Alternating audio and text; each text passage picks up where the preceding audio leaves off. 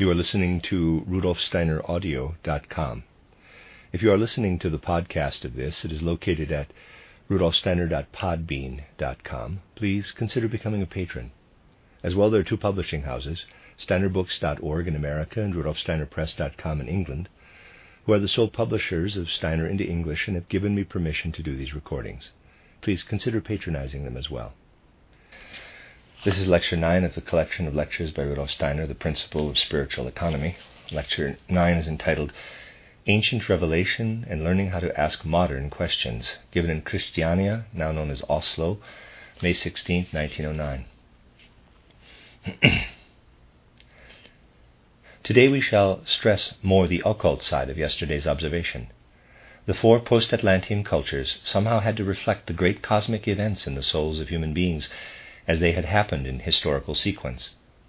However, beginning with the 13th or 14th century of our cultural epoch, such a reflection no longer took place, because the external events in human evolution had to, must be traced to more profound reasons. We know that the etheric bodies of the great Atlantean initiates had been preserved by the seven holy rishis, and we also know how the etheric and astral body of Zarathustra had been woven into those of Moses and Hermes. At any time, the possibility existed that such etheric bodies, which had been cultivated and prepared by the initiates, could be further used in the spiritual economy of the world. but other things took place as well. For especially important personalities, such etheric bodies are formed in the higher worlds. When someone was especially important for the mission of humanity, an etheric body or an astral body was woven in the higher worlds and was then imprinted on this personality. This is what happened in the case of Shem, who indeed has something to do with the whole tribe of the Semites. A special etheric body was coined for such a tribal ancestor, and Shem became a sort of dual personality by this process. It may sound fantastic to the modern mind, but a clairvoyant would see a personality like Shem as he would see an ordinary human being with his or her aura but then also in such a way as if a higher being that extends down from higher worlds completely filled his etheric body, and as if the aura became a mediator between this personality and the higher world. Residing in a human being, such a divine being, however, has a very special power. It can multiply such an etheric body, and the multiplied etheric bodies then form a web that is continually woven into the descendants. Thus the descendants of Shem received an imprint of the copy of his etheric body. However, the mystery centers kept not only the multiplied copies, but also the etheric body of Shem himself. Any personality that was meant to receive a special mission had to use this etheric body if it wanted to be able to communicate with the Semitic people, similar to the way in which a very educated European would have to learn the language of the Hottentots if he wanted to communicate with them.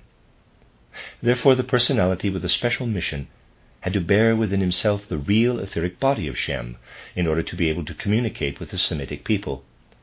Such a personality, for example, was Melchizedek. He could show himself to Abraham only in the etheric body of Shem. We now have to ask ourselves something. If it is only now, in the fifth post Atlantean cultural epoch, possible for us to develop an understanding for Christianity, what was the situation in the remainder of the Greco Latin era? Which lasted into the 13th and 14th centuries. A mysterious occult process took place.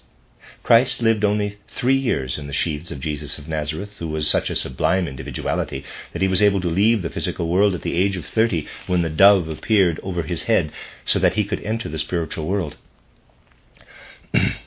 Since the Christ individuality lived in the physical body, it filled out the three highly developed bodies of Jesus. Invisible to the physical eye, they were now multiplied as had formerly been the case with the etheric body of Shem, so that the copies of the etheric and astral bodies of Jesus of Nazareth were available from the time he died on the cross. This has nothing to do with his ego. It passed into the spiritual world and has repeatedly reincarnated itself afterward.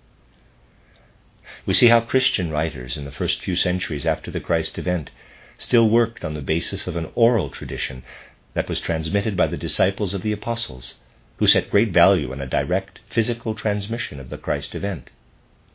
However, this would not have been a sufficient building block for later centuries, and that is why a copy of the etheric body of Jesus of Nazareth was woven into the especially eminent heralds of the Christian message beginning with the 6th and 7th centuries. One such herald was Augustine, who in his youth had to go through tremendous struggles. However, only when the impulse of the etheric body of Jesus of Nazareth came to work in him in a significant way did he begin to become engaged in Christian mysticism of his own initiative. His writings can be understood only in this light.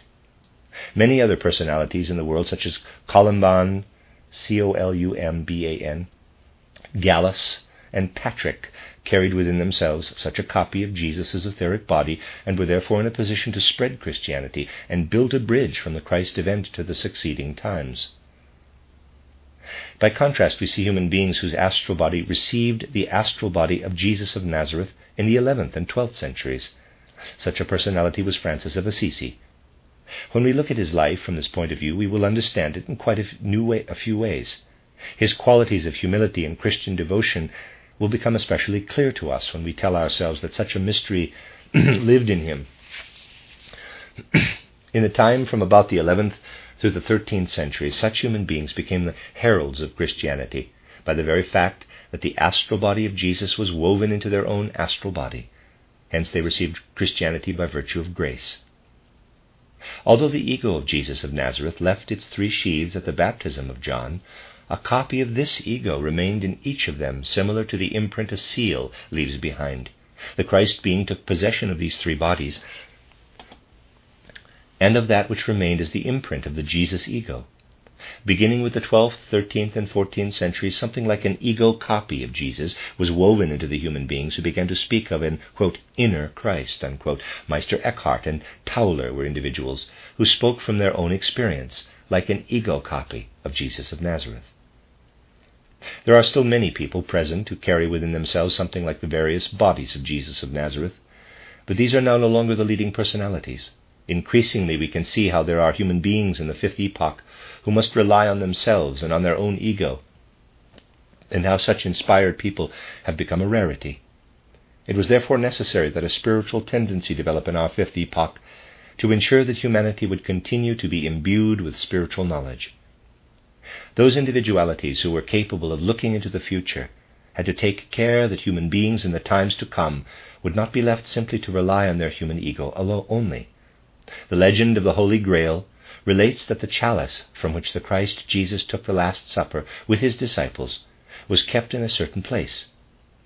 We see in the story of Parsifal the course of a young person's education typical for our fifth post Atlantean epoch. Parsifal had been instructed not to ask too many questions, and his dilemma arose from his following those instructions. That is the important transition from the traditional to more modern times. In ancient India and later with Augustine and Francis of Assisi, the student had to live in a state of the highest degree of passive devotion.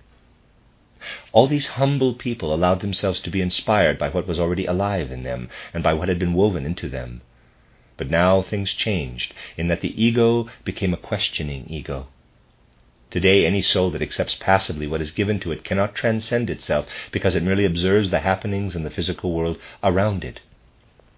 In our times, the soul has to ask questions. It has to rise above itself. It has to grow beyond its given form. It must raise questions, just as Parsifal ultimately learned to inquire after the mysteries of the Grail's castle. Spiritual investigation today begins only where there is questioning, and the souls today that are stimulated by external science to ask questions and to search are the Parsifal souls. And this has led to the introduction of Rosicrucian education, that much maligned mystery school of thought that accepts tradition great, gratefully, but does not accept traditional wisdom blindly. Yet that which today constitutes Rosicrucian spiritual orientation has been investigated in the higher worlds directly with the spiritual eye, EYE, and with the means the student himself has been instructed to utilize. This has not come about simply because this or that is written in old books, or because certain people believed one thing or another. Rather, the Rosicrucian spiritual method proclaims wisdom that has been investigated today. It was gradually prepared in the Rosicrucian schools that were founded in the 13th and 14th centuries as a result of the work of an individuality by the name of Christian Rosenkreutz. This accumulated wisdom can today be proclaimed as spiritual science. This is so because today it is no longer possible to instill in human beings what is to inspire them from the inside without their having a hand in the process. Today, people who feel that spiritual science speaks to their hearts must approach it through their own free will, through their own free impulse, and through the fact that they feel enlivened by spiritual knowledge. Hence, we need not attempt to stir up an interest in spiritual science. Through this theosophical Rosicrucian orientation of the spirit, we can we, we again bring close to ourselves what is still present in the copies of Jesus of Nazareth's ego. Those who prepare themselves, themselves in this manner will pull into their souls the copy of the ego of Jesus of Nazareth, so that they become like imprints of a seal, and it is in this way that the Christ principle finds its way into the human soul. Rosicrucianism prepared something positive, and since anthroposophy is meant to become life, the souls that absorb and truly accept it will gradually undergo a metamorphosis. To accept anthroposophy within yourself means to change the soul in such a way that it is able to come to a true understanding of the Christ. The anthroposophist makes himself or herself a living recipient of what was given to Moses and Paul in the Yahweh Christ revelation. It is written in the fifth letter of the Apocalypse that the people in the fifth cultural epoch are those who can really absorb the things that will be quite obvious for the cultural period of the Philadelphia community. The wisdom of the fifth cultural period will flower, excuse me, will open as a flower of love in the sixth period. Today, mankind is called upon to accept into itself something new, something divine, and thereby to undertake again the ascent into the spiritual world. The spiritual scientific teaching of evolution is being imparted not because people are supposed to put their blind faith into it, but because mankind is supposed to reach an understanding of it through its own powers of judgment. This teaching is being directed to those who bear the core of the Parsifal nature within themselves.